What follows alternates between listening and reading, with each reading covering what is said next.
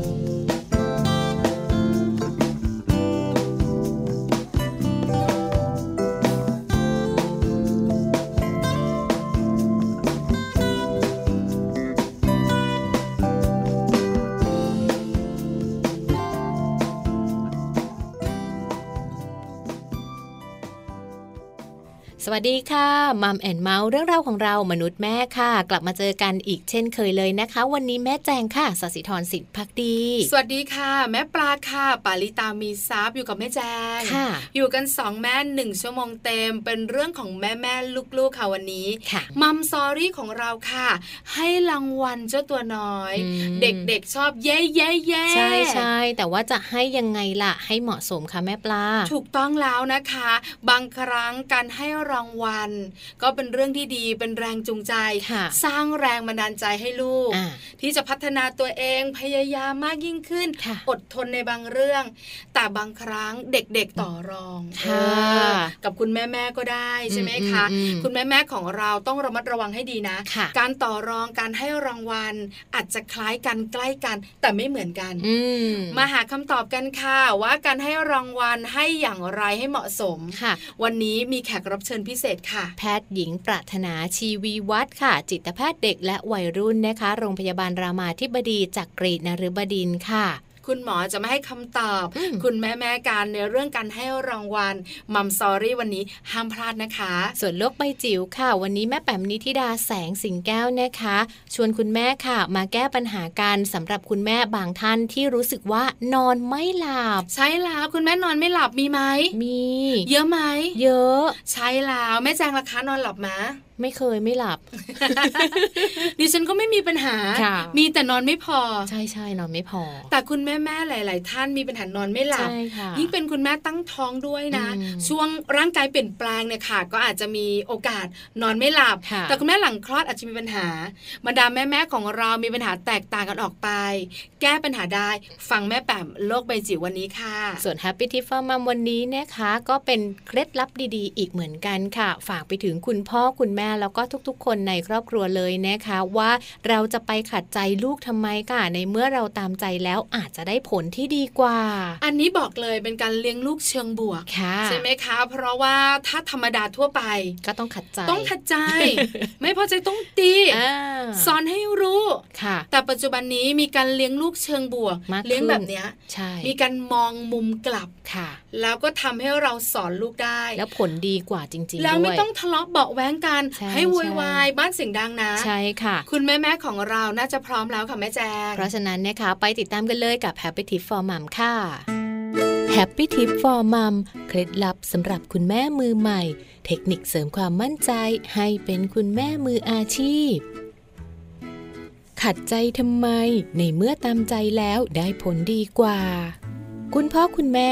ถ้าอยากให้ลูกคิดเป็น อย่าคอยเตือนลูกบ่อยๆนะคะ เพราะการเตือนบ่อยๆนั้น บางครั้งอาจจะทำให้ลูกไม่สามารถทำอะไรได้เลยค่ะ ดังนั้นแทนที่คุณแม่จะตามบอกหรือว่าตามสอน ลองเปลี่ยนเป็นวิธีการที่ตามใจลูก แบบการสร้างวินัยเชิงบวกกันดีกว่าค่ะ เพียงแค่เราบอกหน้าที่รับผิดชอบของลูกว่ามีอะไรบ้าง แล้วตามใจลูกให้เขาตัดสินใจเองว่าจะทำอะไรก่อนหรือหลัง แค่นี้อาจได้ผลที่ดีกว่าค่ะ การที่คุณแม่จะตามใจลูกนะคะ ก็สามารถทำได้เช่นเดียวกัน แต่ว่าก็จะต้องขึ้นอยู่กับเคล็ดลับดังต่อไปนี้ค่ะ เคล็ดลับที่หนึ่งนะคะก็คือการเตือนเพื่อชวนคิดค่ะ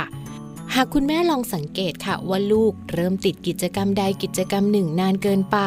เราสามารถเตือนเพื่อชวนลูกให้เริ่มคิดวิธีบริหารเวลาที่เหลือได้ค่ะ เช่น เหลือเวลาอีก 30 นาทีเราจะออกจากบ้านแล้วนะคะ ลูกคิดว่าจะเสร็จทันไหม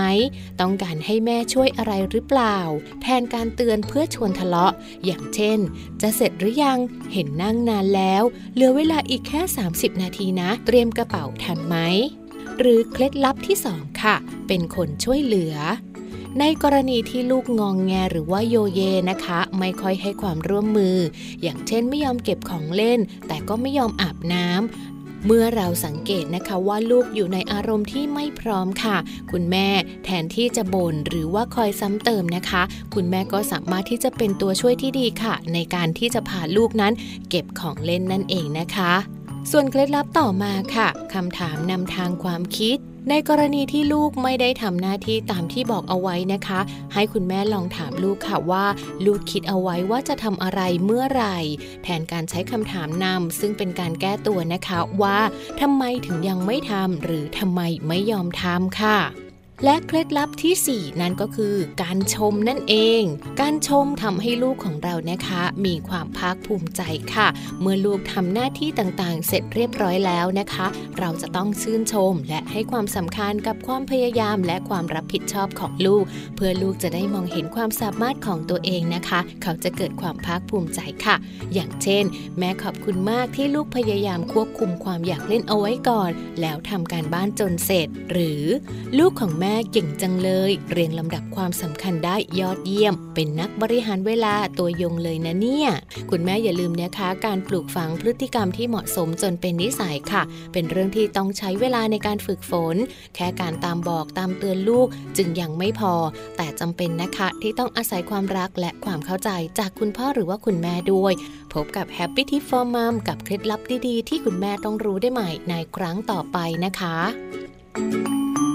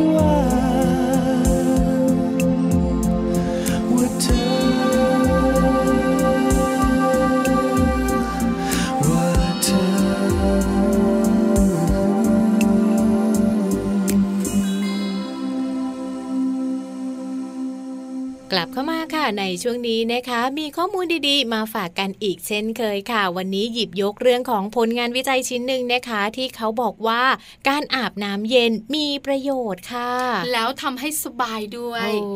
หลาย ๆ ครอบครัวนะคะ ชอบอาบน้ำอุ่นเออไม่ชอบน้ำเย็น ที่บ้านต้องติดเครื่องทำน้ำอุ่นค่ะใช่ไหมแม่แจงบ้านแม่แจงก็มีนี่มีเครื่องเดียว บ้านแม่ปลาก็มีเครื่องเดียวค่ะเพราะว่าคุณพ่อคุณลูกก็ชอบน้ำอุ่นอืมคุณแม่ชอบอาบน้ำเย็น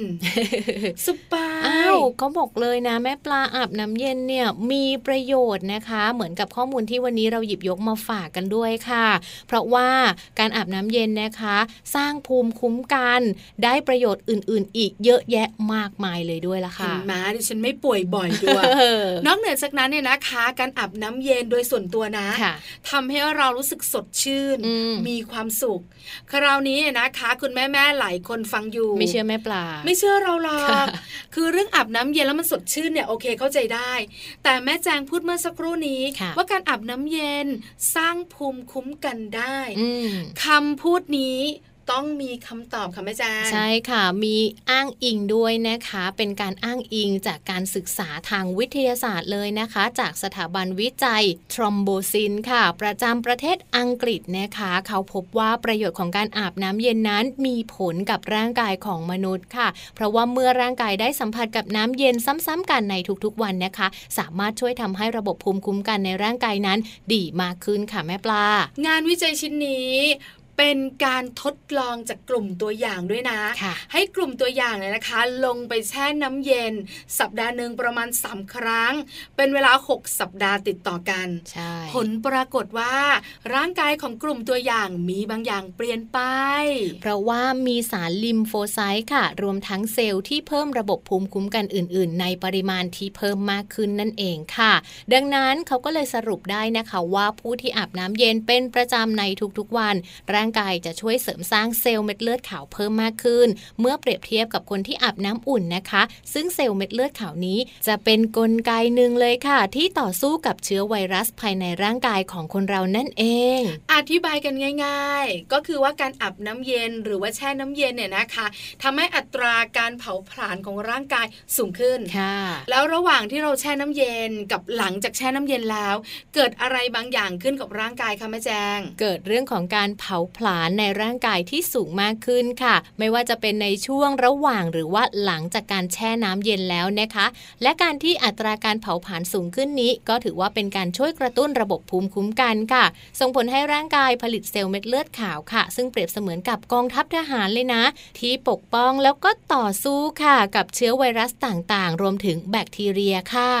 เอาล่ะแม่แจงขาได้รู้กันแล้วอาบน้ำเย็นดีประโยชน์เยอะเหมือนกันเนี่ยนะคะหนึ่งในนั้นคือสร้างภูมิคุ้มกันให้ร่างกายค่ะแข็งแรงด้วยอืมแต่คุณแม่แม่ขารู้ไหม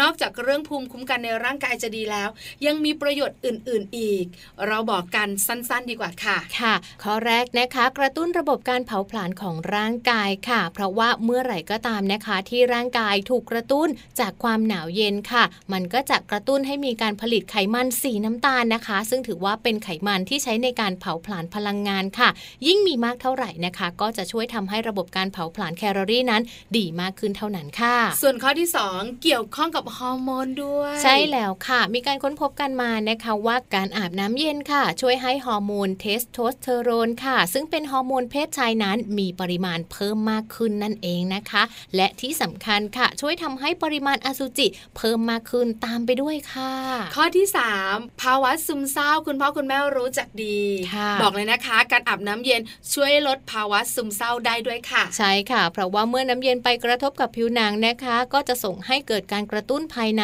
จากปลายประสาทไปสู่สมองค่ะทำให้ผู้ป่วยที่มีภาวะซึมเศร้านั้น มีจิตใจที่สงบมากขึ้นด้วยค่ะข้อสุดท้ายค่ะแม่แจงบำรุงผมและผิวพรรณด้วยนะคะ หลายคนเลือกที่จะอาบน้ำสระผมด้วยน้ำอุ่นค่ะ โดยหารู้ไม่ว่าน้ำอุ่นนั้น คือตัวการสำคัญที่จะทำร้ายสภาพผมและก็ผิวพรรณได้ แต่ถ้าหากว่าเราเปลี่ยนเป็นน้ำเย็นก็จะดีกับสุขภาพผมและก็ผิวมากกว่าด้วยค่ะ นอกเหนือจากผมแล้วผิวจะสวยงามแล้วอืมนอนหลับสบายด้วยนะคะ ใช่ค่ะ อาบน้ำเย็นก่อนนอนนะคะทำให้ตัวของเราเบาสบายไม่เหนียวเหนอะหนะค่ะทำให้ร่างกายสงบแล้วก็ผ่อนคลายนอนหลับสบาย ไม่ตื่นระหว่างคืนด้วยนะคะ รู้แบบนี้แล้วชักชวนคุณพ่อ ชักชวนคุณแม่อาบน้ำเย็นเจ้าตัวน้อยอาบน้ำเย็นอ่าน้ำเย็นคือน้ำอุณหภูมิปกธรรมติดานั่นแหละใช่ไม่ใช่น้ำใส่น้ำแข็งใช่ใช่แต่น้ำอุ่นคือผ่านเครื่องทำน้ำอุ่นค่ะใช่ไหมคะ ขอบคุณข้อมูลดีๆกันหน่อยค่ะ ข้อมูลดีๆวันนี้นะคะ จาก amarinbabyandkids.com ค่ะ พักกันสักครู่หนึ่งช่วงหนักกลับมาค่ะมารู้กันค่ะแม่จาง ให้รางวัลเด็กทำอย่างไรให้เหมาะสมอืมช่วงหน้านะคะ แพทย์หญิงปรารถนาชีวีวัฒน์ค่ะ จิตแพทย์เด็กและวัยรุ่น จากโรงพยาบาลรามาธิบดีจากกรีนฤบดินนะคะ คุณหมอจะมาให้ข้อมูลตรงนี้กับพวกเราค่ะ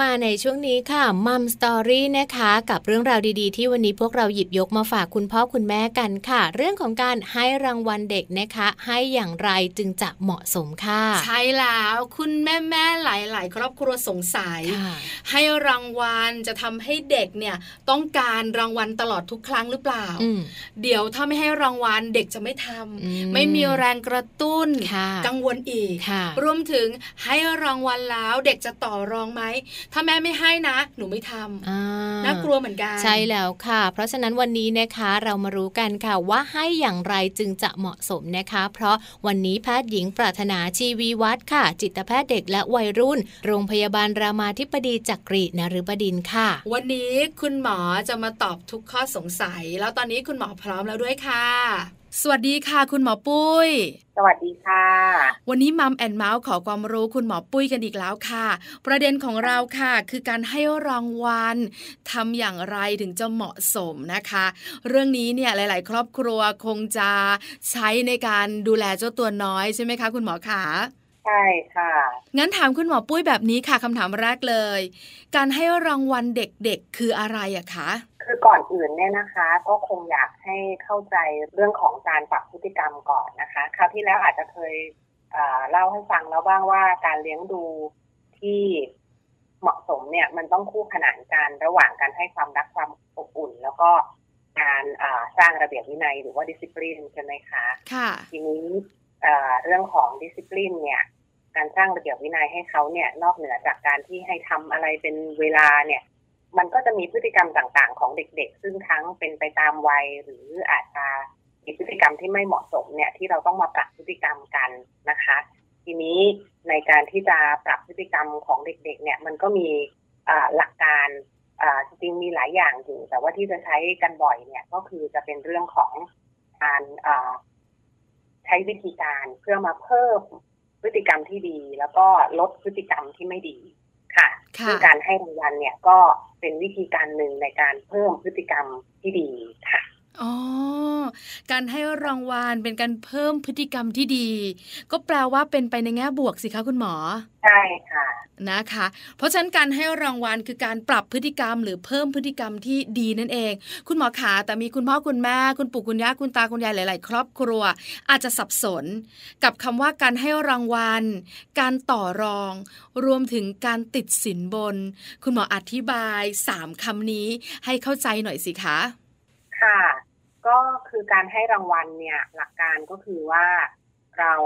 ต้องมีการกำหนดเป้าหมายกันก่อนนะคะ ว่าเอาละเราจะอยากจะเพิ่มพฤติกรรมที่ดีพฤติกรรมที่พึงประสงค์อะไรนะคะ ทีนี้พอตกลงกันได้แล้วว่าเอาละเราจะเพิ่มพฤติกรรมนี้ละกัน ซึ่งซึ่งโดยทั่วไปเนี่ย ส่วนใหญ่ผู้ใหญ่น่าจะเป็นคนเลือกแหละว่าเออเราอยากทำให้พฤติกรรมนี้เยอะขึ้นใช่ไหมคะค่ะก็เป็นพฤติกรรมที่ดี อ่า เช่นสมมุติว่าเอาละอยากให้ เด็กๆทำอะไรเป็นเวลาอ้าวเราก็ตกลงกันว่าอ่าตื่นนอนกี่โมงนะอาบน้ำกี่โมงอะอันนี้สมมุตินะคะ ก็จะได้รางวัลเป็นอะไรนะคะ ทีนี้พอเรากำหนดได้แล้วเนี่ยก็มาคุยกับเด็กๆว่าเอาละต่อไปนี้นะ เรามีข้อตกลงกันแบบนี้ ถ้าหนูตื่นนอนภายในหกโมงเช้าสมมุติอย่างนี้นะคะค่ะก็จะได้กินขนมหนึ่งชิ้นอ่าอย่างเงี้ยนะคะ ก็คืออันเนี้ยเป็นตัวอย่างแต่ว่าอ่า สิ่งที่สำคัญเนี่ยก็คือต้องกำหนดพฤติกรรมชัดเจน คุยกับเด็กๆ ให้ชัดเจนว่ามีขั้นตอนอะไรยังไงให้เขาเข้าใจค่ะแล้วก็การเอ่อให้รางวัลเนี่ย คือถ้าเขาทำสำเร็จปุ๊บควรจะให้ทันทีเลยอ๋อนะคะค่ะจะได้จะได้ผลดีที่สุดนะคะ คุณหมอขาค่ะนิดนึง การให้รางวัลคือตกลงกันละ เรียบร้อยใช่ไหมคะพอเด็กเขาทำตามที่เราต้องการ หรือว่าเราคุยกันละทำตามจุดประสงค์ของเราแล้วเนี่ย การให้รางวัลทันทีกับการรอไปก่อน มันต่างกันยังไงอะคะคือช่วงแรกๆอะค่ะ ที่เราเพิ่งทำตามข้อตกลงที่จะให้รางวัลเนี่ยค่ะควรจะให้ทันทีเพื่อให้เขาทราบว่าอ๋อนี่ไงเขาทำสิ่งที่ดีแล้วเขาก็ได้รับผลดีอ่าให้เขาเชื่อมโยงตรงนี้ได้ก่อนว่า ทำสิ่งดีได้รับผลดีอ๋อนะคะค่ะพอเขาเริ่มเชื่อมโยงได้ว่าอ๋อเอ่อที่ทำดีทำสิ่งดีๆแบบนี้ได้ผลดีแบบนี้ เขาก็จะเริ่มทำพฤติกรรมนั้นอย่างต่อเนื่องพอเขาทำพฤติกรรมนั้นอย่างต่อเนื่องได้สักพักเห็นประมาณสักสองสัปดาห์อย่างเงี้ยค่ะ เราจะเริ่มและเริ่มที่จะให้รางวัลเอ่อไม่ทุกครั้งอ๋ออ่านะคะ ก็คือเหมือนจะเริ่มถอยแล้วก็คือเหมือนว่าพฤติกรรมมันเริ่มติดแล้วอย่างเงี้ยค่ะ เราก็เริ่มถอยนะเขาก็จะยังทำอยู่นะเพื่อหวังว่าจะได้รางวัลค่ะทำนองนี้แต่ทีนี้พอเขาทำจนเอ่อติดเป็นนิสัยแล้วเช่นอาจจะเป็นเป็นเดือนสองเดือนแล้วอะไรอย่างเงี้ยค่ะ เราก็อาจจะเอาละก็ชื่นชมเขาว่าโอเคเขาทำได้แล้วเขาเป็นเด็กมีระเบียบวินัยนะเอางั้นต่อไป เดี๋ยวเราไปทำข้อตกลงเรื่องอะไรกันดีย้ายไปเรื่องถัดไปแล้วเพราะเรื่องนี้สำเร็จไปแล้ว อืมค่ะค่ะเอาละค่ะอันนี้พอเข้าใจแล้วคำว่าให้รางวัลนะคะ การเพิ่มพฤติกรรมที่ดีของเด็ก ๆ นั่นเองค่ะ แล้วการต่อรองล่ะคะคุณหมอขาจริงๆแล้วการต่อรองเนี่ยมันเป็นขั้นตอนขั้นตอนอันหนึ่งนะคะค่ะในการที่เราจะทำข้อตกลงกัน ไม่ว่าเราจะให้รางวัลหรือเราจะลงโทษหรือเราจะทำข้อตกลงอะไรกับเขาเนี่ย แน่นอนว่ามันต้องมีการต่อรองเข้ามาอยู่แล้วนะคะ ว่า เอาละพฤติกรรมนี้นะ จะได้รางวัลเด็กๆอาจจะแบบ ไม่เอาอะรางวัลมันไม่ถูกใจเลยหนูอยากเปลี่ยนเป็นอย่างนี้ได้ไหมอ้าวเนี่ยแหละก็คือการต่อรองมค่ะอ่าไม่ว่าจะเป็นตัวเด็กต่อรอง หรือว่าตัวคุณพ่อคุณแม่ต่อรองใช่ไหมคะใช่คุณพ่อคุณแม่ก็อาจจะโอ้โหวันนี้มันสูงไปนะลูกเราลดลงมาเหลือขนมราคา15บาทได้ไหมสมมติอะไรอย่างเงี้ยอ๋อนะคะอัค่ะเนี้ยก็จะเป็นการต่อรองกันค่ะ ก็อยู่ในขั้นตอนการให้รางวัลของเรานั่นแหละถูกไหมคะใช่ค่ะ ไม่ว่าเราจะทำข้อตกลงใด ๆ ก็ตาม จะเป็นข้อตกลงสำหรับการให้รางวัลสำหรับการลงโทษหรืออ่าอะไรก็แล้วแต่เนี่ยมันก็จะมีการเจรจาต่อรองเนี่ยแหละเข้ามาค่ะอืมค่ะ แล้วการติดสินบนล่ะคะคำนี้พอพูดแล้วนะคะ ไม่ว่าจะมุมของเด็กๆ มุมของผู้ใหญ่ ดูแล้วจะลบๆค่ะคุณหมอขามันคืออะไรอะคะ ค่ะ การติดสินบนเนี่ยมักจะเกิดขึ้นเอ่อ จากการที่ต้องการจะให้รางวัลนี่แหละ แต่ว่าเป็นการไปให้ผิดเอ่อผิดเวลาผิดเอ่อหลักการไปหน่อย ก็คือหลักของการให้รางวัลเนี่ย เราต้องตั้งไว้ก่อนว่าพฤติกรรมที่ดีคืออะไรแล้วถึงจะได้รางวัล เป็นการตกลงกันก่อนล่วงหน้า ค่ะ การให้รางวัลต้องเป็นแบบนั้น แต่การติดสินบนเนี่ยมักจะเกิดขึ้นในเวลาที่ผู้ใหญ่เนี่ย เห็นว่าเด็กเนี่ยเริ่มมีปัญหาแล้วเช่นงองแงไป ห้างแล้วงองแงแทนข้ามอยากจะได้ของเล่นอย่างเงี้ยค่ะค่ะ ก็เลยบอกว่าหยุดร้องเดี๋ยวนี้แล้วจะซื้อของเล่นให้อ๋ออ่านึกออกแล้วใช่ซึ่งข้อตกลงนี้ไม่เคยตกลงกันมาก่อนค่ะอ้าวแต่ว่าไปทำการตกลงในขณะที่เด็กมีพฤติกรรมที่ไม่ดีไปแล้ว อ่า โดยที่มีพฤติกรรมที่ไม่ดีไปแล้ว แต่ไปสัญญาว่าจะให้สิ่งที่เขาต้องการเมื่อเขาหยุดพฤติกรรมที่ไม่ดี อ้าวพอไปเข้าใจผิดติดสินบนแบบนี้เพราะค่ะติดสินบนมันเป็นแง่ลบใช่ไหมคะค่ะให้เขาทำสิ่งที่เราต้องการทั้งทั้งๆที่จริงๆแล้วเขามีพฤติกรรมที่ไม่เหมาะสมคราวหน้าไปห้างอีกก็ทำเหมือนเดิมอีกเพราะหวังว่าจะได้ติดสินบนแบบเนี้ยเหมือนเดิมอ๋อเด็กๆเขาฉลาดนะคะคุณหมอเขาเรียนรู้ได้เร็วใช่ไหมคะ ใช่ค่ะ เพราะฉะนั้นพฤติกรรมแบบนี้ที่คุณพ่อคุณแม่กำลังทำอยู่ คุณพ่อคุณแม่อาจจะไม่รู้ว่า คือจริง ๆ แล้วมันคือการต่อรอง รวมไปถึงการให้รางวัล แต่มันกลายเป็นมุมของการติดสินบน แล้วก็ส่งผลให้ลูกๆทำแบบนี้บ่อยๆ เรียกร้องแบบนี้บ่อยๆ ใช่ไหมคะใช่ค่ะ ซึ่งการต่อรองก็จะอยู่ในขั้นตอนของการติดสินบนเหมือนกันเห็นไหมคะ เพราะฉะนั้นการต่อรองเนี่ยเป็นแค่กระบวนการเล็กๆ ในในข้อตกลงจะให้รางวัลหรือจะติดสินบนหรือจะอะไรอืค่ะมทีค่ะเนี้ยเอ่อ ถ้าจะปรับเปลี่ยนการติดสินบนที่ว่าไปเมื่อกี้ให้กลายเป็นการให้รางวัลเนี่ยครั้งถัดไปก่อนออกจากบ้านเลยก่อนจะไปห้างต้องตกลงกันไว้ก่อนอ้าวลูกขาวันนี้เราจะออกไปห้างกันคุณแม่จะให้หนูซื้อของเล่นหรือขนมราคาห้าสิบบาทนะคะ ถ้าหนูตกลงตามนี้ก็ได้ไปห้างกัน แล้วก็น้องทำได้อ่าตามนี้ไม่งองแงก็โอเค แต่ถ้าไปปุ๊บจะเอาของเล่นราคาหนึ่งร้อยบาท งอแง อุ้มกลับบ้านเลยโอโอ้ดคือหักดิบไปเลยคุณหมอโหดหน่อยใช่ไหมคะค่าต้องตกลงไว้ก่อน แล้วก็อืมถ้าทำผิดกติกากลับบ้านอืมอืมเป็นแบบนั้นเลยค่ะเอาล่ะคุณหมอคะน่าจะมีคุณพ่อคุณแม่หลาย ๆ ครอบครัวนะคะ เจอเหตุการณ์แบบนี้ คล้าย ๆ กับครอบครัวของแม่ปลาก็คือ เด็กขู่เรา ถ้าสมมติว่าแม่ไม่ซื้อของเล่นให้นะ วันนี้ไม่กินข้าวเย็นจริง ๆ ด้วย ถ้าแม่ไม่ยอมซื้อขนมให้กิน เดี๋ยวพรุ่งนี้นะ ไม่ไปโรงเรียนจริง ๆ ด้วย ถ้าเหตุการณ์แบบนี้นะคะ คุณหมอเราจะทำยังไงคะ เด็กเขากำลังต่อรอง หรือว่าจริง ๆ แล้วมันคนละเหตุการณ์กันเลยอะคะใช่ค่ะเขากำลังต่อรองกับเราอยู่อ๋อนะคะทีเนี้ยในเรื่องของการต่อรองเนี่ย คือเราก็จะต้องเหมือนกับว่า เราอาจจะต้องมีหลักก่อนสักนิดหนึ่งว่า เรื่องไหนต่อรองได้ เรื่องไหนต่อรองไม่ได้นะคะค่ะถ้าอย่างเป็นเรื่องที่เป็นความปลอดภัย หรือเป็นเรื่องที่เป็นหน้าที่ของเขา เช่นการไปโรงเรียนเอ่อหนูออกจากบ้านขึ้นรถหนูต้องนั่งคาร์ซีทอย่างเงี้ยค่ะ เป็นเรื่องแบบเนี้ยก็คือต่อรองไม่ได้ ยังไงหนูก็ต้องนั่งคาร์ซีทหนูต้องไปโรงเรียนอย่างเงี้ยค่ะค่ะ ก็คือยังไงก็ต้องไป ไม่ว่าเขาจะเอาอะไรมาต่อรองเนี่ย ก็ ไม่ได้ยังไงก็ต้องไปอืมอ่าคือหมายค่ะถึงว่าถ้าเขาถ้าเงื่อนไขของเขาเนี่ย คือจะไม่ไปโรงเรียนเนี่ยไม่ได้หรอกแต่ว่าในตัวเงื่อนไขของเขาเนี่ย เราอาจจะพอต่อรองกันได้ เช่นว่า อยากจะจะกินขนมอันนี้นะ ไม่งั้นเนี่ยจะไม่ยอมไปโรงเรียนเนี่ย ก็อาจจะต้องถามไถ่ก่อนว่าเอ๊ะทำไมเหรอทำไมมันมันมันมีอะไรที่หนูอยากจะกินอันนี้มากถึงขั้นจะไม่ไปโรงเรียนก็คงต้องถามเหตุผลเขาก่อนนะคะ ถ้าเกิดว่าเออเหมือนกับ เออเมื่อวานนี้คุณพ่อสัญญากับหนูแล้วว่าคุณพ่อจะซื้อให้แล้วคุณพ่อผิดสัญญาอ้าวถ้าเป็นอย่างนี้ปุ๊บเนี่ยอะเราก็ต้องไปจัดการผู้ใหญ่ละทำไมถึงไปสัญญากับเขาแบบนั้น แล้วผิดสัญญามันเกิดอะไรขึ้นเราก็ต้องศึกษาราวเรื่องไปนะคะอืมแต่ทีค่ะนี้ถ้าเกิดว่าไม่มีเหตุผลเลย อยู่ดีๆ ก็เหมือนแบบตั้งขึ้นมา อยากจะเอาชนะอะไรทำนองเนี้ยก็คงไม่ได้ ก็คงต้องพอคิ้วกันไปโรงเรียนให้ได้อืมอย่างนั้นค่ะ เพราะฉะนั้นคำว่าเด็กขู่คุณพ่อคุณแม่ เดี๋ยวนี้เขาขู่แล้วแล้วนะ ก็คือการต่อรองของเด็กๆ กับคุณพ่อคุณแม่นั่นเองถูกไหมคะ ใช่ค่ะ ค่ะคราวนี้เข้าใจกันละ ติดสินบน การต่อรอง การให้รางวัลเนี่ยนะคะ คุณพ่อคุณแม่เริ่มพยักหน้าพยักตาละ คุณหมอปุ้ยขาคราวนี้ ถามคำถามนี้ค่ะ การให้รางวัลที่เหมาะสม เพิ่มพฤติกรรมดีๆ ให้กับเขาเนี่ย เราจะทำแบบไหนอย่างไร คุณหมออธิบายให้ฟังหน่อยสิคะ ค่ะ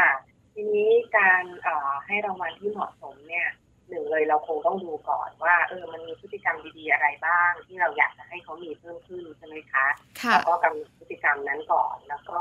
คุยกันกับผู้ใหญ่ในบ้านกันก่อนนะว่าเอาละเราคิดจะทำเช่นนี้นะ ทุกคนในบ้านโอเคไหม เพราะว่าสิ่งสำคัญมากเนี่ยก็คือว่าข้อตกลงใด ๆ ที่เกิดขึ้นในบ้านเนี่ย ทุกคนที่มีส่วนในการเลี้ยงดูเนี่ย ต้องเป็นทีมเดียวกันต้องทำเหมือนกันค่ะ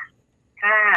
มีการทำข้อตกลงแล้วเนี่ย มีใครคนใดคนหนึ่งในบ้านที่เป็นผู้เลี้ยงดูเช่นเดียวกันเนี่ย ไม่ทำตามนั้นเนี่ย มันจะเสียกระบวนไปเลยการปรับอืมปรับพฤติกรรมกันไม่สำเร็จนะคะค่ะก็ต้องตกลงกันให้ดีก่อนว่าเอาละพฤติกรรมเป้าหมายคืออันนี้รางวัลที่จะให้คืออันนี้ ให้กันเป็นระยะเวลาเท่าไหร่นะคะ ก็คือจริงๆ เนี่ย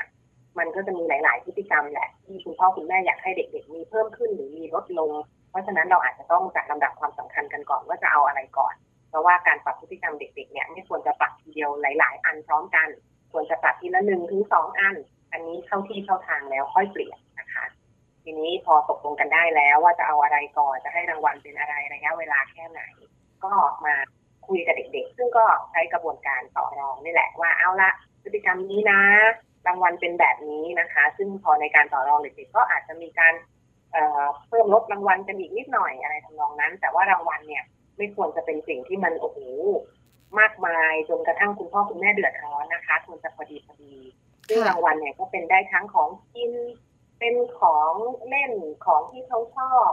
เป็นเอ่อการออกไปเที่ยว หรือว่าจะทำเป็นระบบดาวก็ได้ แต่รางวัลที่สำคัญมากๆ ซึ่งควรจะให้เสมอเมื่อเขาทำสิ่งที่ดีคือคำชมนะคะอืมควรจะให้เสมอเลยคำชมก็เป็นรางวัลอย่างหนึ่งเหมือนกัน คุณพ่อคุณแม่หลาย ๆ ท่านอาจจะไม่ทราบด้วยเหมือนกันนะคะ คุณหมอ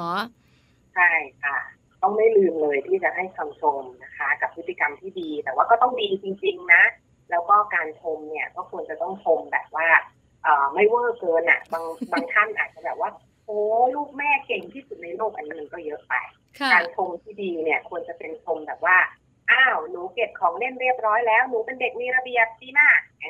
นะส่งพฤติกรรมที่ดีของเขาตรงนั้นให้เขาทราบด้วยว่าอ๋ออันนี้ดีนะ แปลว่าเป็นเด็กมีระเบียบแบบนี้ค่ะอืมค่ะ คุณหมอคะแล้วโดยการปรับพฤติกรรมของเด็กๆส่วนใหญ่ ไม่แน่ใจเหมือนกันนะคะว่าแต่ละอย่างแต่ละแบบแต่ละพฤติกรรมเนี่ยนะคะ ใช้เวลานานขนาดไหนอะคะ ถึงจะสำเร็จหรือว่าเขาจะเรียนรู้ว่าสิ่งนี้เป็นหน้าที่สิ่งนี้เขาต้องทำแบบนี้ค่ะค่ะโดยทั่วๆไปนะคะโดยทั่วๆไปอาจจะไม่ได้มีตัวเลขที่ตายตัวในเด็กแต่ละคนนะคะคือถ้าทำได้สักสองสัปดาห์ขึ้นไปแสดงว่าเออมันอาจจะเริ่มติดแล้วล่ะพฤติกรรมนี้ เราก็อาจจะลองค่อยๆถอย ถอยรางวัลจากที่เคยให้ทุกครั้งเป็นลองให้ครั้งเว้นครั้งดูซิเออถ้าครั้งเว้นครั้งยังพอได้ก็เริ่มห่างขึ้นเป็นครั้งเว้นสองอะไรอย่างเงี้ยค่ะอืมอ่าถ้าค่ะเกิดว่าเขายังทำได้ต่อเนื่อง แม้ว่าไม่มีรางวัลแล้ว เขาก็ยังทำได้แสดงว่าพฤติกรรมเริ่มติดละ แต่ถ้าเริ่มถอยแล้วยังไม่สำเร็จก็อาจจะถอยกลับไปทุกครั้งก่อน อะไรประมาณเนี้ยค่ะค่ะ แต่ว่าทีนี้สิ่งสำคัญก็คือว่าการให้รางวัลเนี่ยพ่อแม่บางท่านจะเป็นห่วงเหมือนกัน ว่าจะทำให้ลูกกลายเป็นคนติดว่าจะต้องได้สินจ้างรางวัลอยู่เสมอหรือเปล่าอือันมเนี้ยค่ะเป็นสิ่งที่เราต้องคุยกับเด็กด้วยว่าการที่เราตั้งรางวัลเช่นนี้ขึ้นมาเนี่ยเพราะเราคาดหวังว่าเออเราจะเป็นการเสริมแรงจูงใจให้เขานะ แต่ตัวพฤติกรรมเนี้ยมันดีอย่างไร มันดีกับเขายังไง มันดีกับบ้านเรายังไง ให้เขาเข้าใจถึงเหตุผลตรงนี้ด้วยค่ะว่าเอาละเราทำเพื่อเป็นแรงจูงใจของหนู แต่สุดท้ายเนี่ยแม่อยากให้หนูทำสิ่งนี้เพื่อให้หนูเป็นคนรับผิดชอบนะตื่นนอนตอนเช้าได้ทุกวันอะไรอย่างเงี้ยค่ะ เพราะฉะนั้นพอเขาได้รางวัลแล้วเขาก็รู้สึกดีใจ แต่ว่าคำชมที่เรามีให้เขาด้วยเสมอว่าดีมากหนูเป็นเด็กรับผิดชอบ รักษาสัญญาอะไรพวกนี้ค่ะ มันก็จะเป็นตัวที่หล่อหลอมด้วยว่าเออทำสิ่งนี้มันดีแบบนี้นะ ไม่ใช่เพื่อจะให้ได้รางวัลอย่างเดียว คุณพ่อคุณแม่หลาย ๆ ครอบครัวฟังมาถึงตรงนี้ค่ะคุณหมอขาก็คือเรื่องการพูดคุยกันด้วย ว่าอย่างที่คุณหมอแนะนำเมื่อสักครู่นี้ ให้เขาเข้าใจถึงเหตุผลในการให้รางวัลแปลว่าเด็กต้องโตพอสมควร การให้รางวัลในการปรับพฤติกรรมกับคุณหมอ น่าจะเหมาะกับเด็กวัยไหนอะคะจริงๆ แล้วเอ่อช่วงอนุบาลเนี่ยค่ะค่ะ ก็เริ่มใช้ได้แล้ว เพียงแต่ว่าของเด็กอนุบาลเนี่ย การ ตั้งข้อตกลงต้องเข้าใจง่ายค่ะ รางวัลก็ต้องชัดเจนเป็นสิ่งที่เขาชอบเป็นขนมเป็นของเล่นเป็นอะไรอย่างนี้นะคะค่ะแล้วก็ถ้าอย่างของเด็กอนุบาลเนี่ยคงต้องครั้งละหนึ่งอย่างไปเลยคงจะหลายข้อไม่ได้เอนะคะอค่ะเขาคงจะเริ่มเริ่มเรียนรู้ได้แล้วว่าอ๋อเหตุแบบนี้ได้ผลแบบนี้อะไรอย่างเงี้ยค่ะเขาพอได้แต่ว่าพอ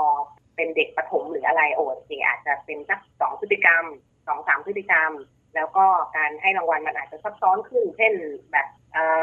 สมมุติว่าหนูอะเป็นเก็บระบบดาวถ้าห้าดาว สมมุติห้าดาวได้สิบบาทอย่างเงี้ยอะไม่เป็นไรนะหนูเอารางวัลใหญ่หนูจะรอยี่สิบดาวได้รางวัลใหญ่ขึ้นเป็นสี่บาทว่าไป อาจจะซับซ้อนขึ้นแบบนี้ได้เพื่อเหมือนกับว่าให้เขาเริ่มมีการวางแผนเป็นมีการรอคอยเป็นอะไรทำนองเนี้ยค่ะมันก็อาจจะซับซ้อนขึ้นตามวัยได้ ได้เลยเข้าใจแล้วนะคะ คุณแม่หลายท่านอาจจะอยากรู้กับคุณหมอ ว่าเวลามีคุณแม่แม่ๆไปปรึกษาคุณหมอปุ้ยแบบเนี้ยส่วนใหญ่แล้วเขาจะปรับพฤติกรรมลูกโดยการให้รางวัล เรื่องไหนเยอะที่สุดคะคุณหมอก็ส่วนใหญ่เท่าที่บอกเห็นจะเป็นเรื่องกิจวัตรประจำวันค่ะ การรู้จักหน้าที่ระเบียบวินัยใช่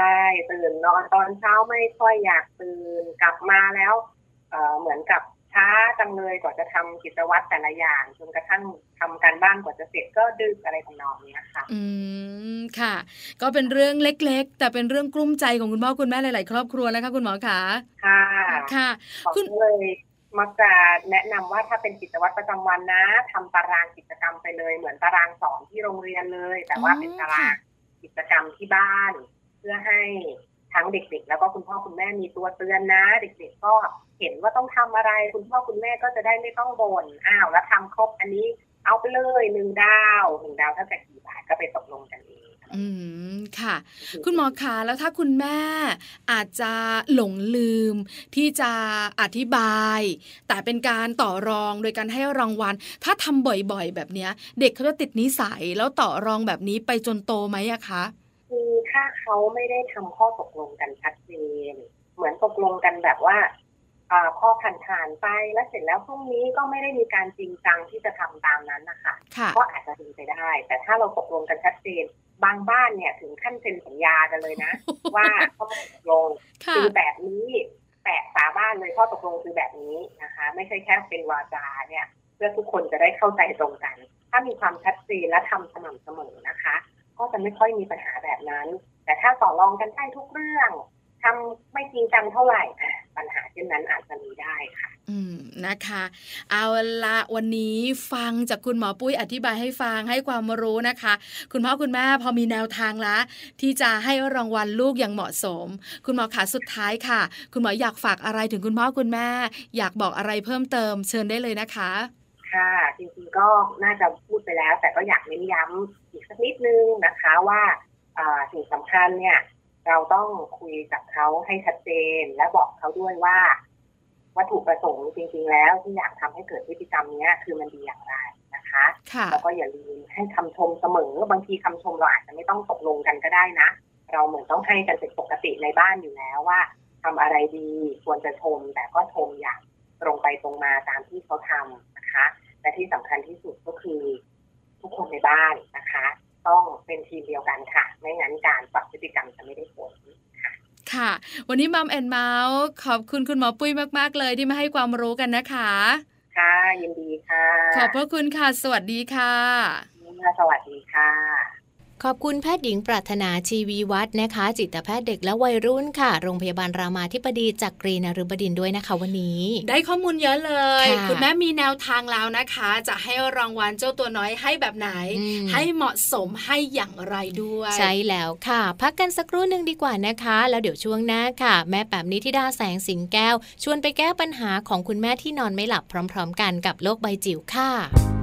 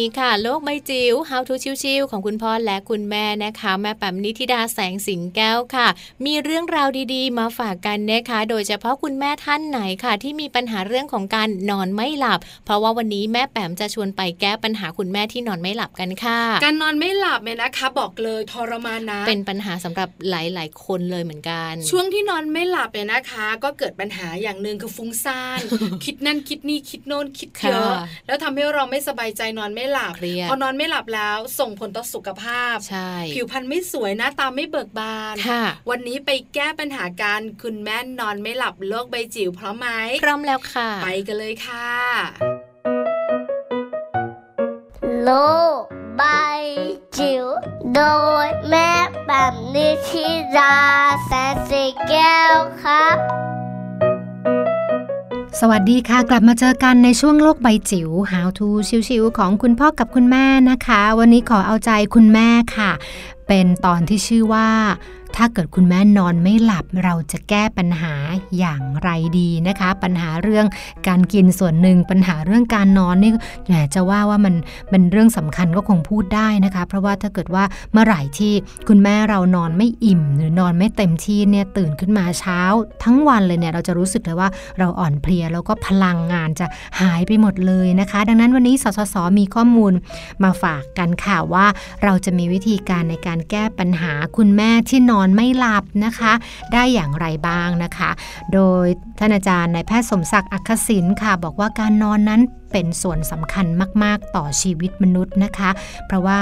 ในเรื่องของการซ่อมแซมส่วนที่สึกหรอของร่างกายแล้วเนี่ยยังช่วยพัฒนาในเรื่องสมองด้วยนะคะ แล้วก็ช่วงเวลาขณะหลับเนี่ยก็มีความสำคัญมาก เพราะว่าเหมือนกับจะไป reset ค่ะ ตัวร่างกายของเราให้มีประสิทธิภาพในการทำงานเมื่อเราตื่นขึ้นมาได้ดียิ่งขึ้น ดังนั้นการนอนหลับที่เพียงพอนะคะจำนวนชั่วโมงที่เพียงพอ แล้วก็คุณภาพของการหลับลึกที่เพียงพอเนี่ยจะมีความสำคัญต่อการมีคุณภาพชีวิตที่ดีเลยนะคะ โดยความสำคัญของการนอนกับคุณผู้ฟังมนุษย์ใช้เวลานอนหลับ 1 ใน 3 ของเวลาทั้งหมด นั่นแปลว่า เรามี 24 ชั่วโมงต่อวันเนี่ยเราต้องการเวลาในการนอนประมาณ 8 ชั่วโมงนะคะ แต่ว่าแต่ละคนอาจจะไม่เท่ากันนะคะ บางคนบอกว่านอน 6 ชั่วโมงก็อิ่มแล้ว แต่เนี่ยจะเป็นตัวเลขกลางๆที่ใช้ดูได้นะคะ ซึ่งในจำนวนชั่วโมงตรงนี้ล่ะค่ะก็จะทำให้เกิดปัญหาบางอย่าง เช่น ปัญหาของการนอนไม่หลับนะคะ ซึ่งคุณหมอบอกว่าร้อยละสิบค่ะ จากคนไข้ที่มาเจอเนี่ยจะพบว่าเป็นปัญหาการนอนไม่หลับเรื้อรังนะคะ ต้องใช้ยาค่ะ ประเภทยานอนหลับนะคะช่วยเราในการหลับแล้วก็การใช้ยาเนี่ยจะมีผลโดยตรงค่ะกับอายุของเรา ที่เพิ่มมากขึ้นนะคะ โดยเฉพาะอย่างยิ่งกลุ่มของคุณแม่ที่ต้องทำงานเป็นกะ เป็นผลัดเป็นเวรก็จะเกิดปัญหานอนไม่หลับง่ายกว่างานประเภทอื่น ๆ แล้วก็ส่งผลกระทบต่อชีวิตประจำวันด้วยนะคะ คราวนี้ค่ะมาดูกันนะคะว่าเราจะมีวิธีการในการที่จะช่วยเราตัวเรานะคะ ให้กลับมานอนหลับได้ง่ายขึ้นได้อย่างไรนะคะ ในทางการแพทย์ก็อธิบายแบบนี้ค่ะว่า เราควรจะจัด การการนอนให้เป็นเวลานะคะ คือสร้างสภาวะแวดล้อมค่ะ ให้เหมาะกับการนอน เช่น ถ้าเกิดเราจะนอน3ามทุ่มครึ่ง ก็คือให้เรา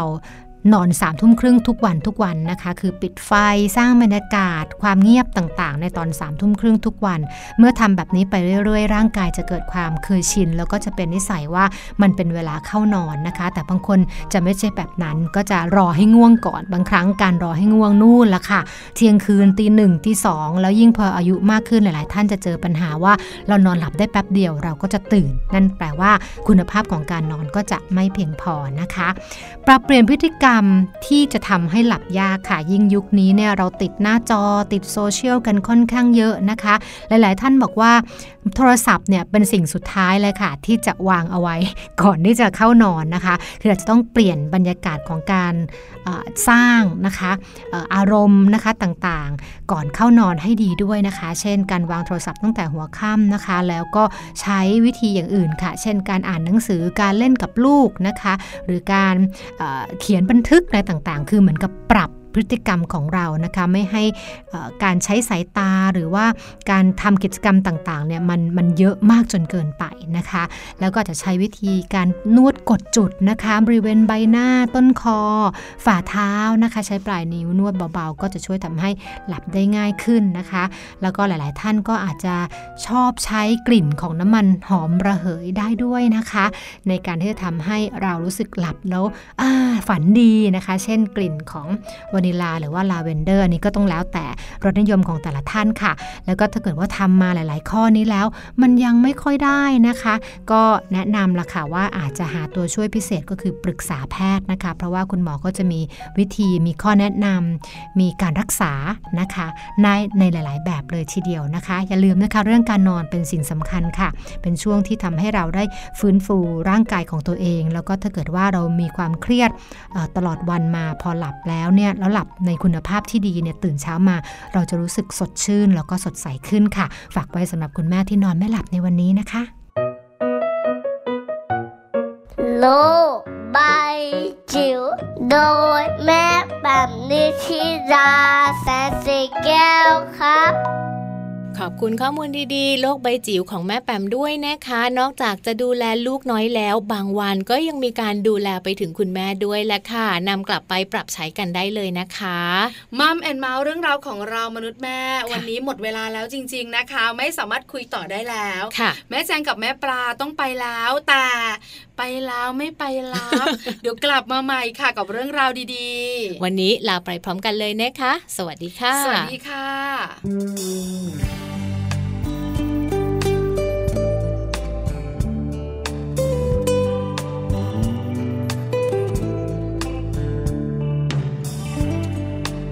ือนทุกๆวัน ที่ใจฉันรอเธออยู่ และก็เหมือนทุกๆที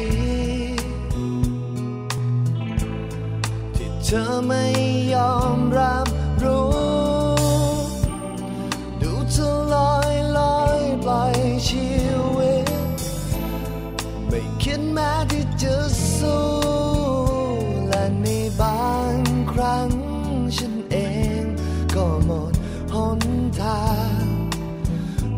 ที่เธอรู้